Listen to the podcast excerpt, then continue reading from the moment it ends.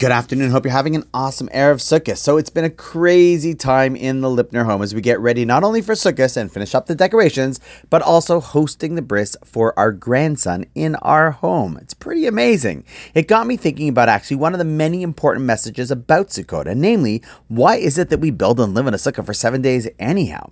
And one of the answers given, aside from just the regular historical, is that it simply reminds us that the greatest things in life, after we finish Rosh Hashanah and Yom Kippur and we get back to our everyday lives, the most important things in life are not things. So when we start a new year, we say, truly be happy. It matters more who you are and who you're with than what you have and what you live in. And so as we get ready for the bris of the child that is turning me into a Zadie, although I'm still not sure what it's going to be called, it makes me realize that what's truly important is what a person does in their home, the family that they have, and the true simchas, the celebrations of life.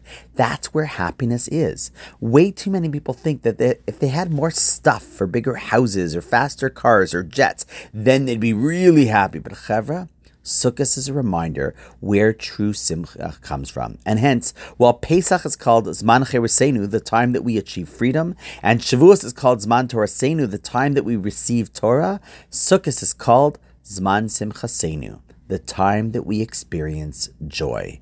All of that just in a simple sukkah. And on that note, wishing you an awesome chag, and I'm off to record the second podcast now for the day that I can't do tomorrow.